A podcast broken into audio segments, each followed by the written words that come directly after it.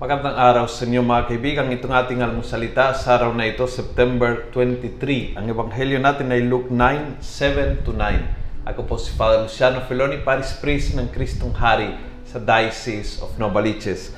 Sabi ng ebanghelyo, sabi ng Hari Herodes, Who is this man about whom I hear such wonders?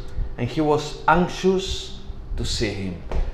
Anxiety ang nararamdaman. Hindi excited, kundi anxious.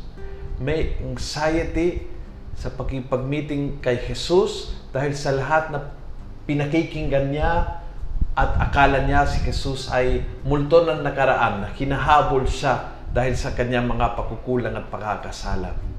One big lesson to learn in this gospel is pag masyadong pinakikinggan ang mga sabi-sabi makakaroon ng anxiety.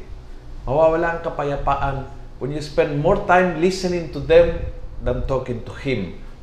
Kasi kung kinausap sana si Jesus, ang dami ng mga guilty feelings, ng mga kasalanan niya, ng mga regrets, ay mawawala sa awat habag ni Jesus.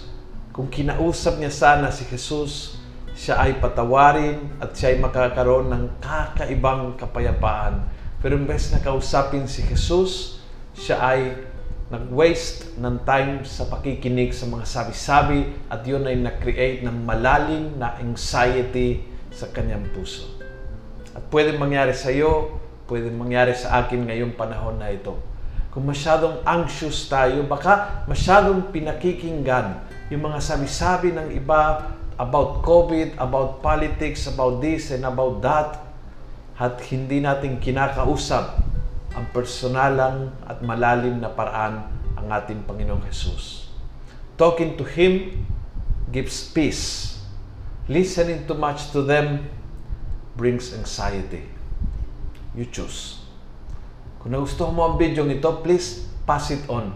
Punuin natin ang good news sa social media. Gawin natin viral, araw-araw ang salita ng Diyos. God bless.